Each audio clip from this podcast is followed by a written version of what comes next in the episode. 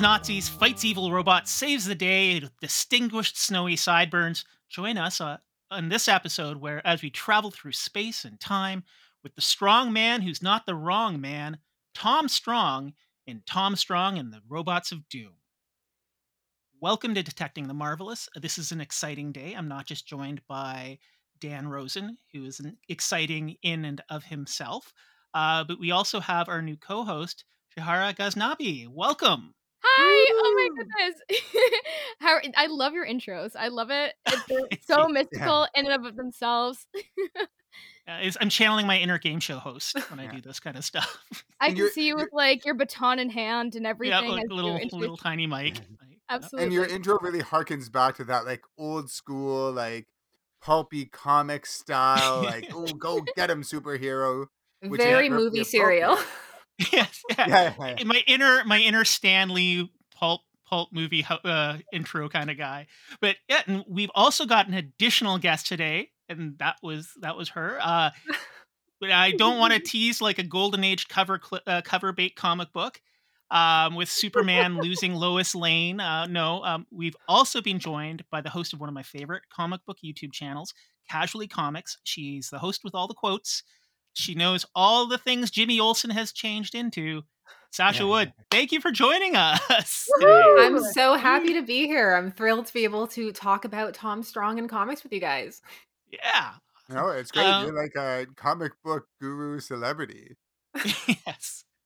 Um, so before we launch into Tom, a few questions to get the audience familiar with you if they haven't had the joy of watching your YouTube channel. And if you haven't, go watch it after this podcast, then go watch it. But um, yeah, so what was your first comic? What what was the one that you found first in, in your journey?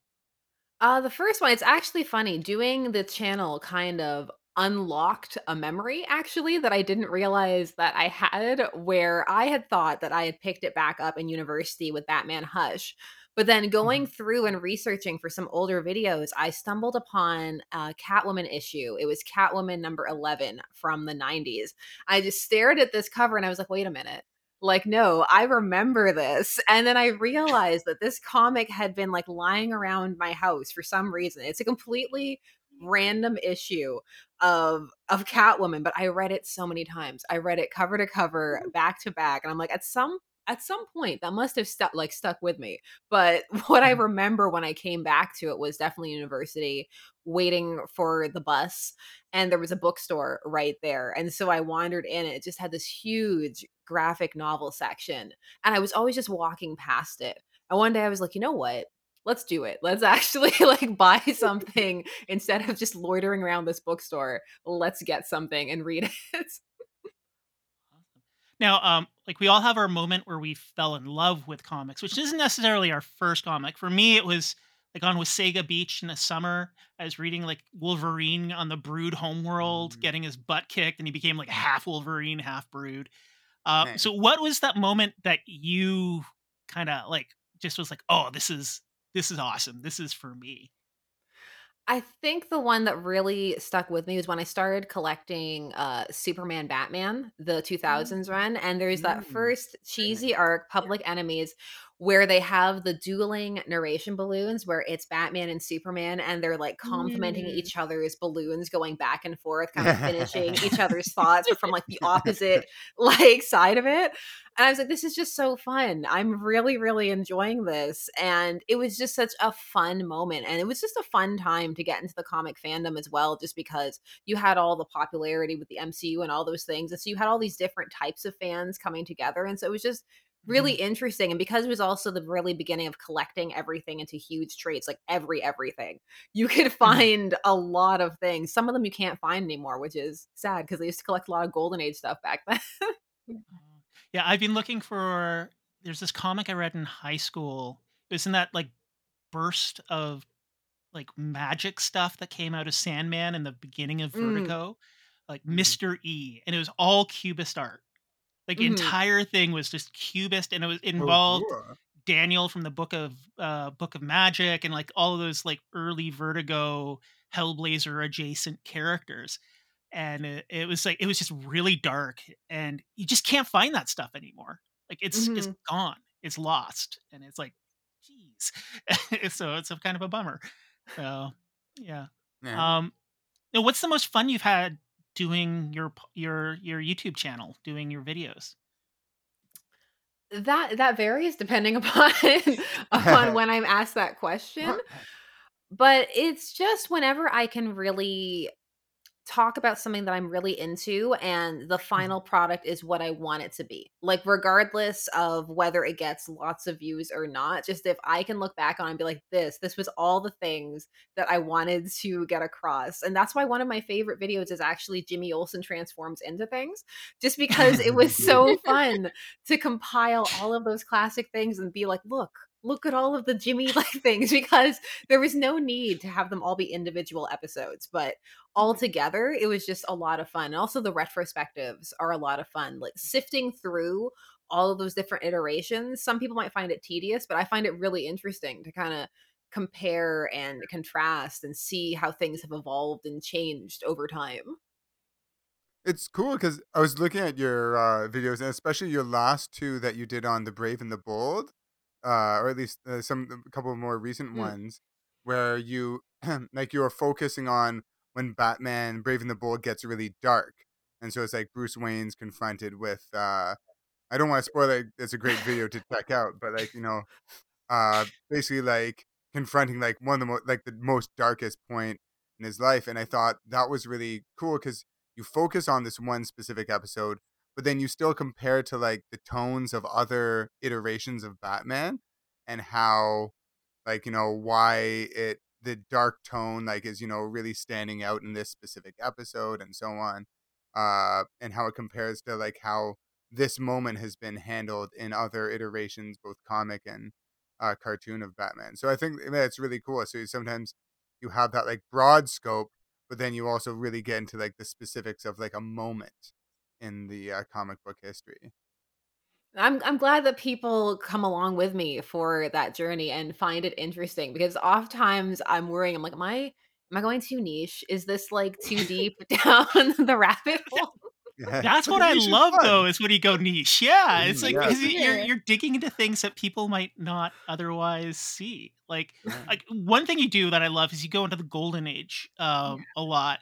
The and the golden and silver age and you know, a lot of people especially because it's been so long now, they didn't don't necess- didn't necessarily grow up as much with that. Um, do you have a favorite period like golden, silver, modern, like the Bronze Age? Uh, what what do you have? What what one calls you the most? Hmm. I feel like there's an there's an era that's my era, which is I feel like there's an era that everybody kind of gravitates towards the most. And for me, it's definitely I think the one where I started, which mm-hmm. was kind of the early 2000s to like 2010s. But where I go to for for fun often is the Silver Age. I just enjoy seeing what what is out there. The Silver Age and the Bronze Age right before DC's implosion when they were just jamming all the backups into all the books and everything was 100 pages and it's just anything that could be written was written. It's a good time. You get the most bonkers concepts during that window. Um, you know, it just I I I, still have. I mean, technically, the '90s were when my like peak comic book era. Just the pouches. there's just too many pouches. It's just like I can't deal with this. I I'm going to go and read Sandman and sit in a corner and listen to The Cure or something. like um, yeah. Now, um,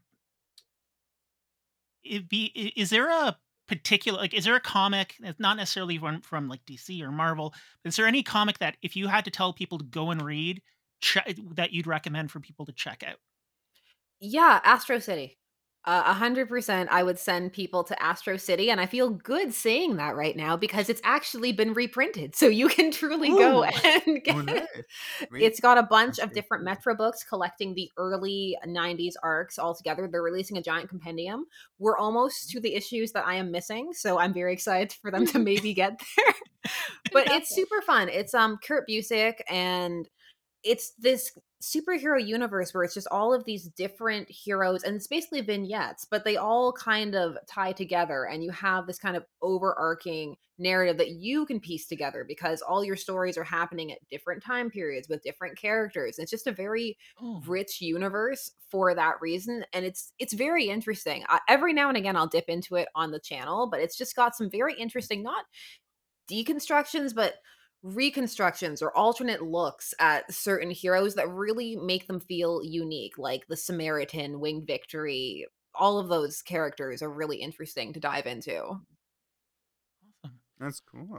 And they've been trying in the last recently also to make an Astro City like movie and TV show. It's like the rights. Yeah, they always flirt with back it. For the past twenty years, and yeah, It's like it's just the nature. There's some comic books where it's like I'd love to see it adapted, but I'm also living in dread of seeing it adapted because it's just like, oh, like I think you know, there's very few that really grasp the medium well, and I think like the Scott Pilgrim movie was one of those Mm. few just because it embraced that that bonkersness of it. But I kind of Mhm. think it worked mainly because Scott Pilgrim was in fact also embracing video games and manga Yeah. and anime. So it, wa- it was like emulating other genres, which let the film emulate other genres. So it kind of gelled. Mhm. But yeah, when you're getting in like kind of like an au- auteur kind of vignettes, told over Yeah. stories, it's like, oh, yeah, uh, I don't know if this is gonna work. yeah, for sure. But yeah, that's why we always it's always good you have the original source material. It's not like it goes bad because somebody made a movie. Um, yeah. Well, um, Tom Strong was written by the mystical man with the most magnificent beard in comics, Alan Moore. uh, so, Dan, uh, can you tell us a little bit about the history of Alan Moore and Tom Strong? For sure. So I'll start off with uh, Tom Strong. I really had to cut down because I was ready to go like 30 minutes off of Alan Moore. And yeah, like just like 10 minutes on his beard. Um, here, I'll- his magnificent beard. I'll start with, yeah, so Tom Strong, as you said, comic book created by Alan Moore and artist Chris Sprouse. Uh, it was initially published bi monthly by America's Best Comics, which was an imprint of DC Comics in their Wildstorm division. I think like one thing DC does really well is like some of these like other like not like their main main superheroes, but you know like how they've got like Sandman and Tom Strong and these others are like really strong side ones that they do. Uh, so Tom Strong, the title character, he's sometimes described as a science hero Mhm. uh, with his wife Dhalua, if I'm pronouncing that right, Dhalua. Mhm. Uh, and pardon? I think yeah. it's Dula. Okay, I think Yeah, that's I great. Yeah, that's Dhalua. Okay, yeah. and a daughter Tesla, and they both have enhanced physical and mental abilities and longevity, like him. Yeah. Uh, he lives in Millennium City in a building called the Stronghold. Wink, wink. nice little pun there. Uh, and he's also helped by uh, Pneuman, or with a P, or I don't know if it's Pneuman, but I guess because he's like a sort of steam powered steampunk robot. Uh, and King Solomon, a gorilla with human characteristics. Um, both of them with vaguely Jewish names, uh, but uh, I mean, just uh, going on the names alone. Uh, he's both a, uh, and he's both kind of this like sort of the reason why I mentioned why I liked uh, Matt's intro so much because he's both like a loving tribute and a spoof of those early po- comic book heroes, uh, much like Matt's intro as that like early Stan Lee style comic book style, uh, you know, Excelsior attitude to it. Uh, so Tom was he was like raised and reared in this like high gravity chamber and given an intensive education by his eccentric scientist parents uh, in a, a fictional island in the uh, West Indian uh, fictional island called Attabar Teru. Um, and so because of this upbringing where you know he's in the high gravity chamber and having this like uh you know very intense like sort of super smart science uh, background from his parents, and he's like regularly ingesting this Goloka root that was used by the natives of this fictional Attabar Teru uh, to help preserve your health and long life. It gives him sort of like quote unquote superpowers because it's not like usually, especially in like Marvel, it's like some sort of ray of like a gamma or cosmic or some sort of radiation that gives you your powers, spider bites, etc. But like here, it's kind of scientifically described of like why he's like you know he's super physically strong and like super super duper smart like excellent uh you know like mental capacity. So uh it's kind of like a different it's almost like there's this like it's still science fiction but this scientific explanation for why he has these you know super strong powers and why even after being alive for a hundred years or so he still looks like he's just in his early 40s um which as someone who is approaching his late third who's in his late 30s i am very uh, jealous of that aging ability. He still has a full head of hair after 100 years uh, so as a 49 year old with uh, thinning hair uh, hair at the back i i am yeah. truly but jealous. you know? i'm jealous of your thinning hairline matt. Like i went bald in, in my early 20s but anyways it's not about me. It's about tom strong and he has like the really attractive, like you know, like when you go gray at the sides, like almost like a Doctor Strange sorta. And it's yeah, yeah. I gotta fact, say, I gotta like that. That's true, and you know what? It's funny you mentioned that because there's a lot. Because also, like even like uh, Reed Richards has that. It's kind mm-hmm. of this like silver fox kind of look that you know. Yeah, they got it for it. So yeah, pardon. Absolutely. Yeah. Um, yeah, and so Tom Strong, he uh, number one was published in April seventh, nineteen ninety nine, and would run for seven years. Uh, we first meet Ingrid Weiss, who is the mother of the uh, main villain of Robots of Doom, uh, and we first meet her in number four in an episode uh, in an issue entitled "Swastika Girls" with an exclamation point, where she has kind of all her like blonde haired, young blonde haired, blue eyed, like Aryan, like sort of henchwomen who are all trying to take out Tom Strong. Um, and uh, there would be a spin off later with Tom Strong's Terrific Tales uh, in 2004, which Moore was also writing. Uh, and like Robots of Doom, which is, is like a lot of time traveling and interacting with other Tom Strongs, both in the future and the past occurs often in the Tom Strong series, and he meets different iterations of himself. Uh, and then, so after around 2006, it sort of stops for a few years. And then in 2010, Peter Hogan and Chris Sprouse brought it back for Tom Strong and the Robots of Doom, uh, six issue series that we're going to discuss today. And then also again in 2013 for Tom Strong and the Planet of Peril. I do also I really love those uh those titles. Like again, it is sort of like that like old fashioned, like, you know, like Indiana Jones and you know, and the Raiders of the Lost Ark. Yeah. so obviously such like an awesome title of like an adventure that you're gonna go on, but it, it also has like a bit of alliteration as well. So you're like, oh. yeah, exactly. So yeah, it's sort of a very yeah, like sort of good old like here we go kind of description.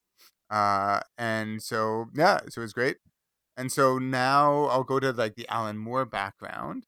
Mm-hmm. So Alan Moore was born in uh, Northampton, England, in 1953. I assume he had that luxurious full beard at birth.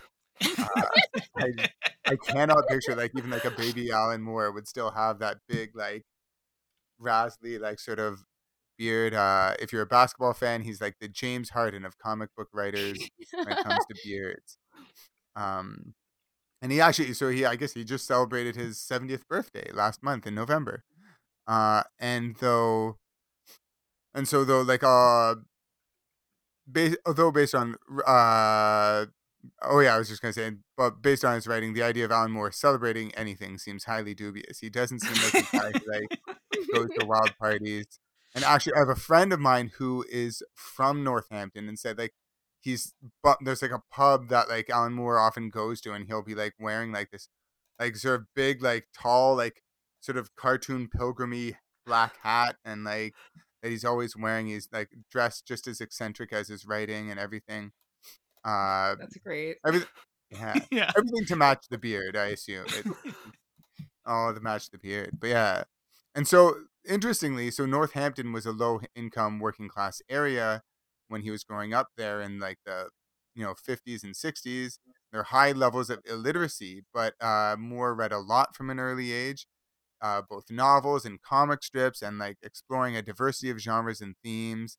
But he did start early on getting into more of the like fantastical readings and stuff like that.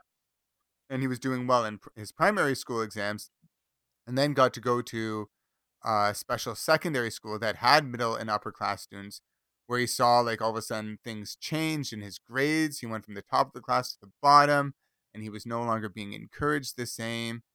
Uh, and uh, although I feel his um, works actually have a very academic flair to them, when you read like Watchmen and some of his other stuff, he actually himself was very disinterested in academic study and said, quote, is quoted of saying that it was to indoctrinate children with a life of punctuality, obedience, and the acceptance of monotony, uh, which I think you can kind of see that uh, pushback because, I mean, his characters and the way he writes is anything but, you know, about, you know, obedience or acceptance of the monotony. It's all, you know, very wild. And so then uh, in the late 60s, as a teenager, he began publishing his poems and essays in fanzines and then started his own called Embryo. Uh, by the late 70s, he quit his office job and began writing and illustrating his own comics, including one called St. Pancras Panda, which was a parody of Paddington Bear. Amazing. Yeah. So early on, even then, he was still doing like, you know, like sort of like these, like, oh, here's this beloved thing, Dark Twist. Uh, there's, I love it, like in, uh, there's, he's in uh, Simpsons episode, and uh, Bart Simpson goes to him. It's like, oh, Alan Moore, you drew my favorite Radioactive Man comic. Oh, you like that I turned your hero into a heroin addicted jazz enthusiast who doesn't have radioactive powers. and then Bart's like, yeah, I just like him when he punches people. Kapow. Uh, but it it is a very good like uh, self parody of Alan Moore. Uh, and so he got his first uh, underground comic series around that like late 80s or late 70s, beginning of 1980, called Roscoe Moscow, who investigated the death of rock and roll. Uh, and it was like published in like certain like some of his a lot of his early stuff would get published in these music magazines, so you can see kind of where that would come from. And then he first sort of entered the U.S. mainstream in 1983 when he was hired to write Swamp Thing, which was selling poorly at the time.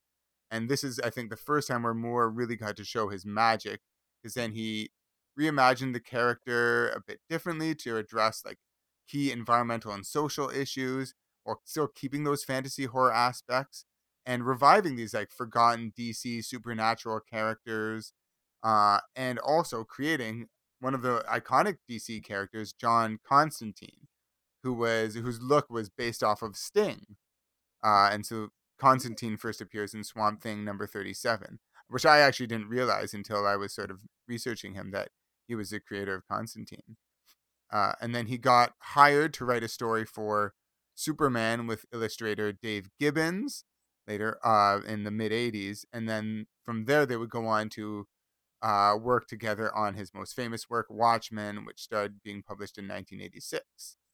And then this began the trend of US comic books, like, or was part of the beginning of like US comic books addressing more adult like sensibilities, uh, which I think you can see in a lot of Moore's works. Uh, like, I could, as I said, I could go on and on, but like, I'm sure that, you know, like a lot of us, we've read, you know, either like some of Watchmen, The Killing Joke, V for Vendetta, League of Extraordinary Gentlemen from Hell, and so on. So he's done like lots of classics.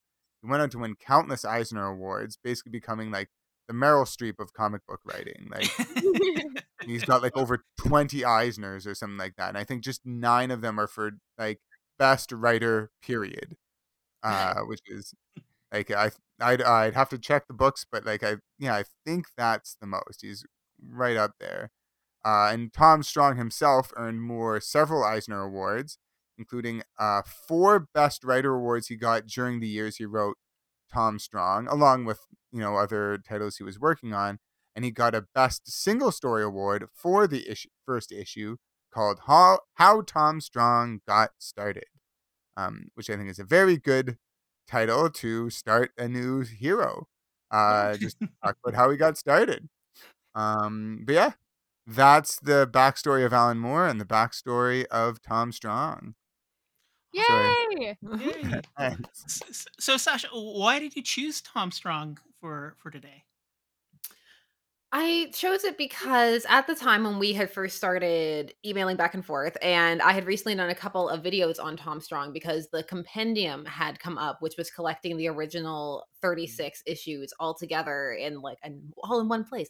And I wanted to talk about it because it feels like it it kind of gets forgotten a little bit in the the catalog of Moore's work. You hear all the time oh. about Watchmen, V for Vendetta, even things like uh, Whatever Happened to the Man of Tomorrow or For the Man Who Has Everything or all of those types of stories, but you don't hear so much about the more optimistic by contrast, even though it still has a lot of depth and things going on, Tom Strong. And I feel like that's just a bit of a shame, especially because Tom Strong is a bit of a reaction to the response uh, to those darker works of kind of like a look, hey, like we can still do all these really fun comic book things. And he talks a lot about how much fun he had writing Tom Strong, even though he also puts it down and says, "Oh, it was so simple" and all those things. But he gives great quotes; they're so good but it's just it's such a fun and especially for the period it comes out unique work because it's harkening back to some of those eras and styles that you don't see so much anymore more. And so it feels almost uh, like a hodgepodge, even though it's very deliberately constructed. And that's something that I find very fascinating. It feels like you're going everywhere. Like, oh, you're in space. Oh, you're back in time. Oh, there's dinosaurs. Oh, there's all these things. But really, they're all coming together to create a very kind of cohesive character and universe. And that's very rewarding. It's the kind of work that behooves being read more than once and it's just something that i think a lot of people when they say they're looking for like oh i want a comic that has all this action and fun and all these things i feel like it's something that they might be into so that's one of the reasons i really wanted to spotlight it and bring it up because it's hard especially if you're new to comics to know where to go there's so many mm-hmm. you know yeah, yeah. i mean and i i find alan moore like there's certain creators that sort of loom large in the in the medium um, like Alan Moore being one of them, um, Frank Miller being the opposite, mem- like the polar opposite of him. Um, but and people sort of yeah, like you said, they see the these. Like for me, I is top ten is one of those ones like mm. that where it's it's like nobody remembers it, but it was like a fun police procedural, almost like Brooklyn Nine Nine with superheroes kind of thing oh, at times. Like and it's like this people like don't remember it because again, it was one of those like well before before Wildstorm got picked up by DC and sort of fell through the cracks there. Mm-hmm. Um, so yeah. Well, what if, why don't you share with the audience a bit of the plot of Robots of Doom? Uh, give, let them know what to expect. so, Robots of Doom is you can read it on its own, but it does is a bit more rewarding if you've read some of Tom Strong to get into, but you don't have to. But it's just you get to recognize some of the characters like Saveen and the like because it is continuing off of those issues six and seven from the original run. In fact, that you're dealing with Tom Strong's son, Albrecht. Uh, his um, unconsensual son with Ingrid Weiss mm-hmm. from those issues. But why I was interested in it is because it picks up from that story and that it's Albrecht essentially rewriting the world, rewriting the history of the world into the Third Reich paradise that he's been seeking, casting Tom Strong off to have to right the world, but also deal with the new versions of like characters that he's familiar with.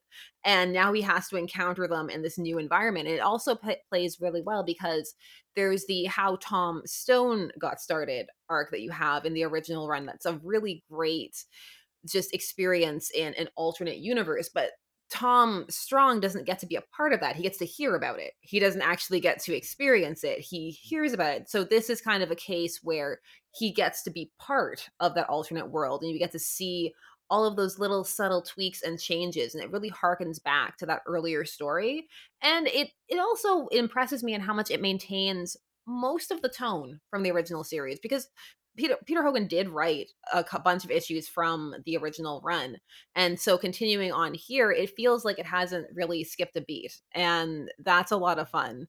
I know it's not exactly the same, but I feel like you get the essence of Tom Strong in the story, and it's also smaller and more condensed and just a few issues, so it's easy to to dive into, and it's Mm-hmm. nice and contained. So I, I just wanted to say because this was actually my first uh, time reading Tom Strong, and it Mhm. very much made me want to go back and like start from the beginning and just go through those 36 issues. Uh, I was actually trying to get the compendium out from my local library, and it was Mhm. actually like on, like it was like all the issues were like were out, or all the like yeah versions of it were out and uh on hold as well. So like I was like, oh wow, like it is I guess more popular than I thought. But like even just reading those fir- like within the first issue, I'm not.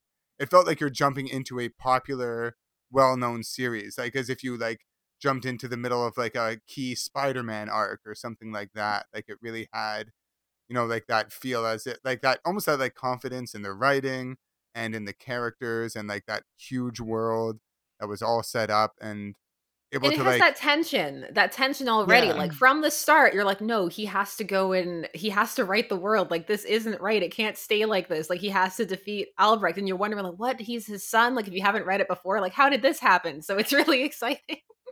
yeah, And I- sure.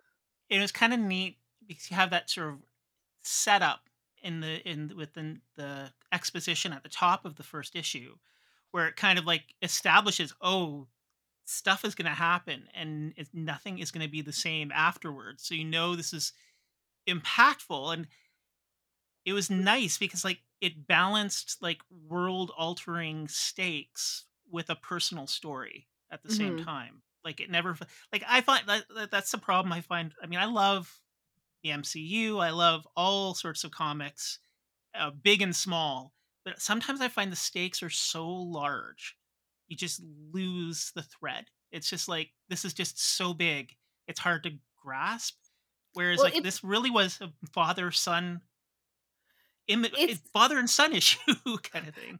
It's mm-hmm. because like if the stakes get so big, if you were to actually address all of the changes that it should make, you would be left with such a huge mess, which is why by keeping it inside the scope of their relationship, even the subtle changes they do make to some of like his relationships with his villains or other characters can still slot back into the timeline when he kind of slips back into himself and it doesn't feel like things have been altered in such a way that it's a completely different universe or character or anything that you're reading. Uh, Uh, uh, one of the, the very first things where you see the universe changing and i was like that's a cool little subtle thing is like the einstein warhol image Yeah. in the background where it changes from like einstein to hitler and it's like oh well, like if you don't yeah. not looking closely you don't notice it and they're like uh-oh Mhm. It was this so has gone subtle. bad fast No, Yeah. genuinely so subtle. And then when it happened, I like I genuinely gasped. Like I was being bad and I Yeah. was reading it during class, and it took the air out of my body. And it wasn't until I went back and I was re- just re like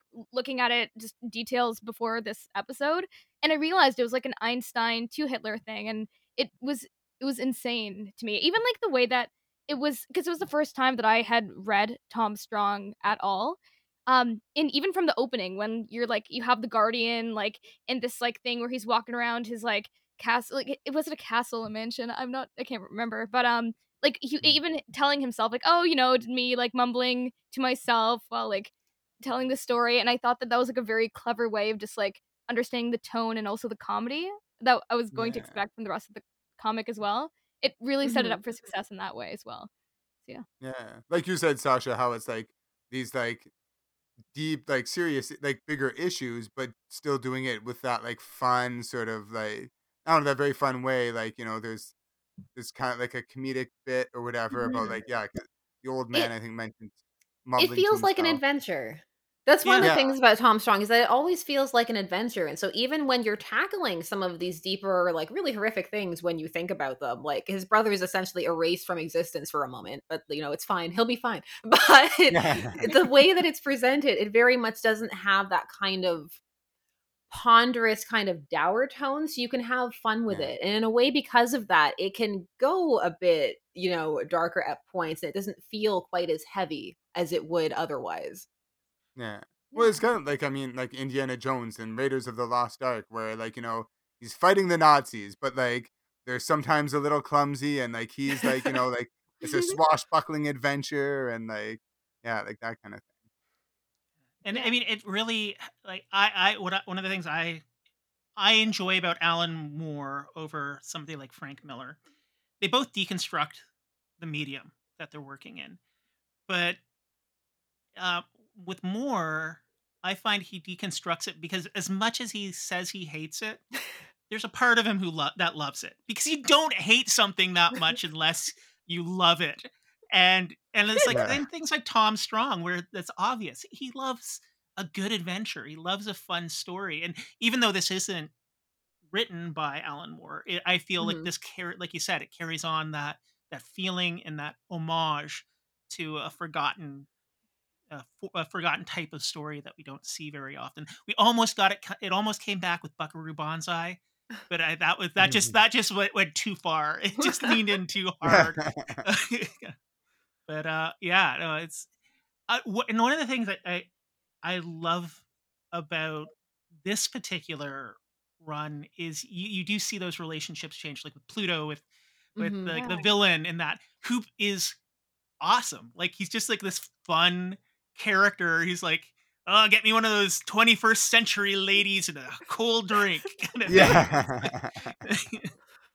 Um, and it's it's great like sort of to go back to like the like serious nature because when he gets yeah like pluto dr permafrost uh to like join uh yeah like sort of to join in on him like there is this like serious moment of how it's like you know lost contact with my you know family like you know back in germany i'm mother's jewish and so on but then also like you said being like yeah i need a like a cold beer and a hot woman, and I'll help you guys defeat these robots of doom. even even his shopping list had like three colas listed on. Yeah, it. like if you look, it's like three. I, I can't remember. I had it written down somewhere, but like Like a, a, a few nuts, a few bolts, and then like yeah, three colas. It was ridiculous. It's the, it's a Yeah. really rewarding moment with Dr. Permafrost too because in the original run you don't hear about him too much and he's very much like a mwahaha like style villain who took Mhm. Greta away from like Tom and like that's the reason the relationship is over and all of those things. So it's interesting then to see it presented through this entirely different lens and really see this character fleshed out. Same with Albrecht because in the original run when you only it's actually one of my favorite moments in issue 7 I think it is when you get to the flash to the future and you see that Tom Strong is still beating him up as like a gray-haired man and everything and he mm-hmm. just has that angry freak out of like i hate you. You never let me do anything. And it's just such like this little kid freak out. And i was like but i wanted to see more of that because it was an interesting concept so when hogan brought it back i was like yes this is one of the things i wanted to see elaborated upon Yeah. It's like the Cat Stevens song "Father and Son." If the son was disappointed that his dad wasn't fascist enough, like it's not like Yeah. but it is that like you know like father and son relationship and also like he has this very like oedipal relationship with his mom where like you know they're very close and like Yes. cuddly and she's got this very low cut top and it's very much just like no i need you alive my mom needs to seduce you kind of thing like like under like sort of subtext to it uh yeah i just yeah it was very interesting but yeah like you said there is like a lot more fleshed out there I I really enjoy how at times too it comes close to fourth wall breaking, but never quite. It like it like pulls at the tension at the surface level um every once in a while. Like when Tom was talking to young, like future Tom was talking to past Tom, and he's like, "Look, every menace we fought sounded like they're from the pulps," and where it's just sort of like calling out the structure of the comic. And it's like, yeah, even they know this is kind of ridiculous. And that that sort of hel- helps with the stakes in a way there where it's like yeah this is they're big but it's still fun. You're gonna have a good time. Just stick with us kind of thing. That's one of the fun things about Robots of Doom is that even though it is, is a very on the surface, like very straightforward kind of adventure story, all of Tom Strong, including Robots of Doom, have these moments that are very rewarding if you are into comics because they always slip in these little kind of nods or references or little just notes of Aerith's past or tropes or just things that they're doing that makes it extra rewarding. Like it's still fun if you aren't aware of any of those things, but if you are, you get that little extra kind of insider, like, huh, huh, like we're doing this. Like, do you remember when this happened? And it's like a lot of fun. Mm. I, I, I have to say, as a villain, Albrecht is kind of kind of a, a, a nincompoop. Like he's just such a like. It's like literally the villain trope writ large. Like he's like, okay, well, I'm gonna beat you up and then telling you my plan, and then we'll wait till tomorrow when you've rested. Then I'm gonna beat you up some more and tell you more of my plan. It's like your father is a a man of science and adventure. Why are you telling him this? yeah, some things that shocked me about the way that Albrecht even like talked was just how outright he was in his beliefs. Like to the point where yeah. he was like such a clear, clear villain. Like he would say, like, mm. no more Jews, no more Arabs, no more commie. Like he would like like say it almost in such an outright sort of way that it it but but it was like it's so explicitly stated, but it also didn't feel cringy to me. And I think it just the way that the comic was framed. That's why it felt like that. He was so much of Tom's synthesis that it was I don't know. It was very effective for some reason. I like that. For sure. And like what like how you said you gasped when it went from like Einstein to Hitler. Like yeah. when he reads out that list and the way he talks about all the people of like no more these people, these people, I was like, whoo, like like I really felt that. Like when he goes through like all the like all the people who are not part of like you know his Aryan vision, so to speak. Oh, absolutely. And then went like openly saying that he like not even killed millions but billions. And then you have like I call mm. them like the non text panels when it's just Tom and you see his expression and him taking mm-hmm. in the yeah. information.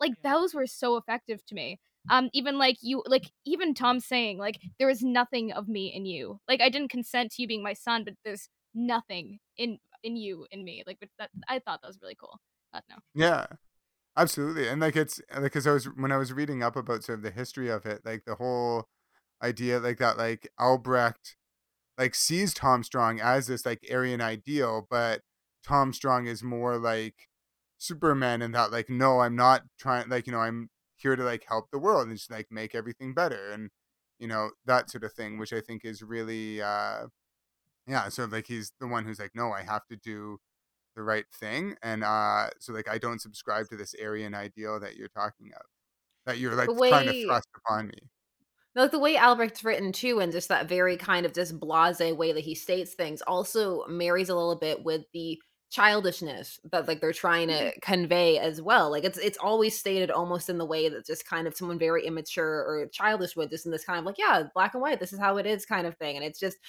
and that also is relayed in Tom's reaction of just the horror and just also that sadness that carries through because there is that guilt. And you see it in that final moment when he does have to finally, you know, like put him down and uh, put him away. Like he doesn't want to. He still doesn't want mm. to, despite everything. And it really highlights just that guilt of that feeling of like, you know, if I had been there, like maybe he would have been different. And that really carries through even in how you've seen the world change. And that's really interesting. Really highlights the heroic nature of Tom Strong as a character, just that sympathy despite everything.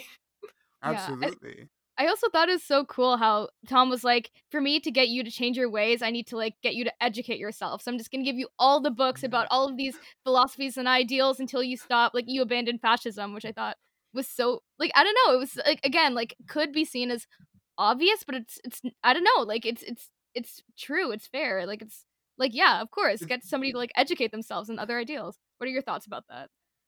Yeah. Well, it's very different from like the usual like I'm gonna beat you up until you like submit or like yeah. you agree. Just throw you in jail until you break out and come back in like six issues. Like it's yeah. there's actual like that's the one thing that you never see in in like traditional comics is somebody actually putting in the effort to reform the person that they put in jail. Yeah. Like it's kind yeah. of implied sometimes, but this is like Tom actually taking an active interest in Albrecht not being evil anymore, kind of thing.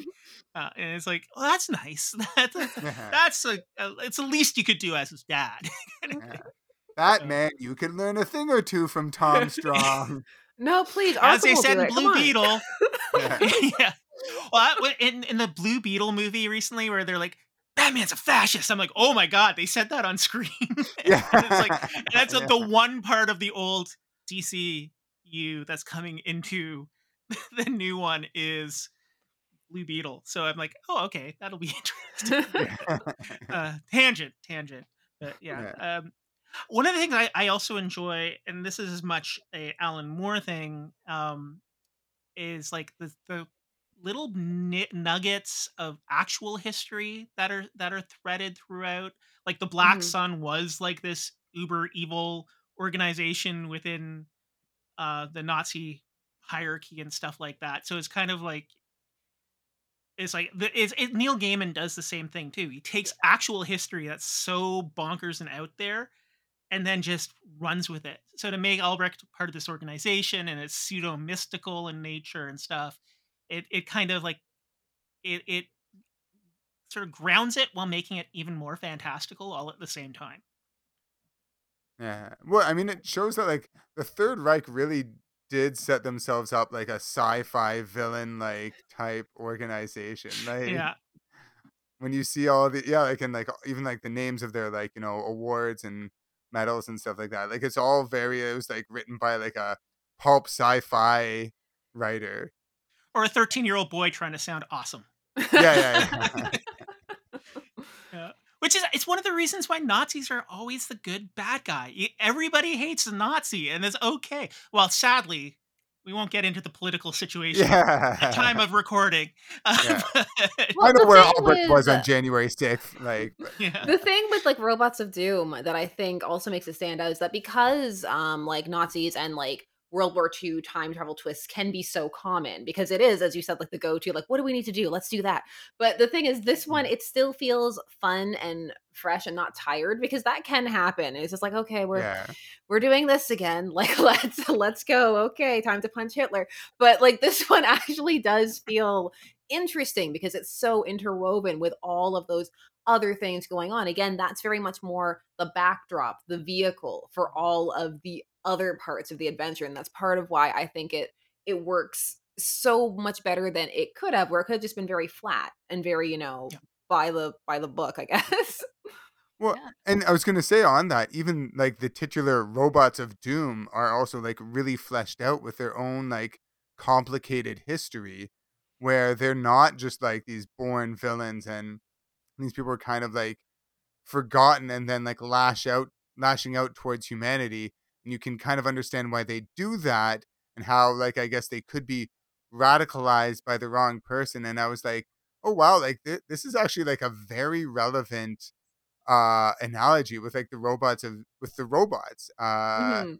themselves like that was so that was i thought very clever and i think it's why like i never thought like all right another back in time to Yeah. kill like the nazis type thing like it didn't even occur to me that it was like this common sort of idea because it was done such like a fresh idea and like the robots of doom aspect uh you know was so great with like oh, what's the name of the people who live within the core Darrow? Um, the Darrow? yeah that's Yeah, right with well, the the Darrow. Darrow are the robots. And uh, The Darrow the the robots, Darrow- and yeah the some- Darrow are the the robots And then Val is one. He- They're like the fire people, but oh, I cannot remember. that's right yeah Yeah. But I cannot. But yeah, sorry. Yeah, I was just gonna say I thought like that was really cool the relationship with them. Yeah. No, it's good because like you hear robots of doom and you expect something, you know, very very cheesy, but that's not what you get. well, um, any thoughts while we while we wrap up? Uh, anything anything anybody wants to share about the ser- the the run? I think Check Pneuman was my favorite character. Yes, check it out. Yes.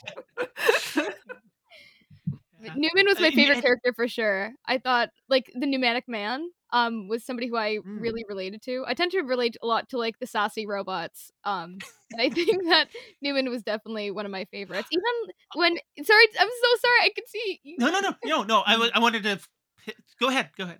Okay, you know, I, even like the fact Yeah. that Albrecht like says like he th- when he fixes Pneuman and takes away his like vocal tics, like I'm somebody with Tourette's, and that was like so I don't know, that really really hit me. Like this Mm. guy who took away like these vocal tics that this robot was having, and it just made me love Pneuman more. And he's the one who kind of saved the world in the end. So yeah, I like that. Yeah. It is- Spoiler. the the robots are the kind of the saviors of the day in a way, even when they're misunderstood. I I have to wonder, like, because this came out before, well, the original came out before Venture Brothers. Helper looks just like Pneuman, and it's like I have to wonder how much of Helper's design was taken from Pneuman. This is the Oh, exact same Mm. eyes, the exact same body shape, Little like, hat. little details, little hat, little hat. Uh, but I mean, and that's kind of like interestingly the cartoon equivalent in a way. Like I, I feel there's kind of a parallel between Venture Brothers and Tom Strong. They're telling the story differently. On like the opposite spectrum. Like one's about failure Yeah. and the other one. yes, yeah, exactly. Uh, but cool, awesome. Well, Sasha, thank you for joining us today. Thanks for recommending Robots of Doom. Um, you've been listening to Detecting the Marvelous.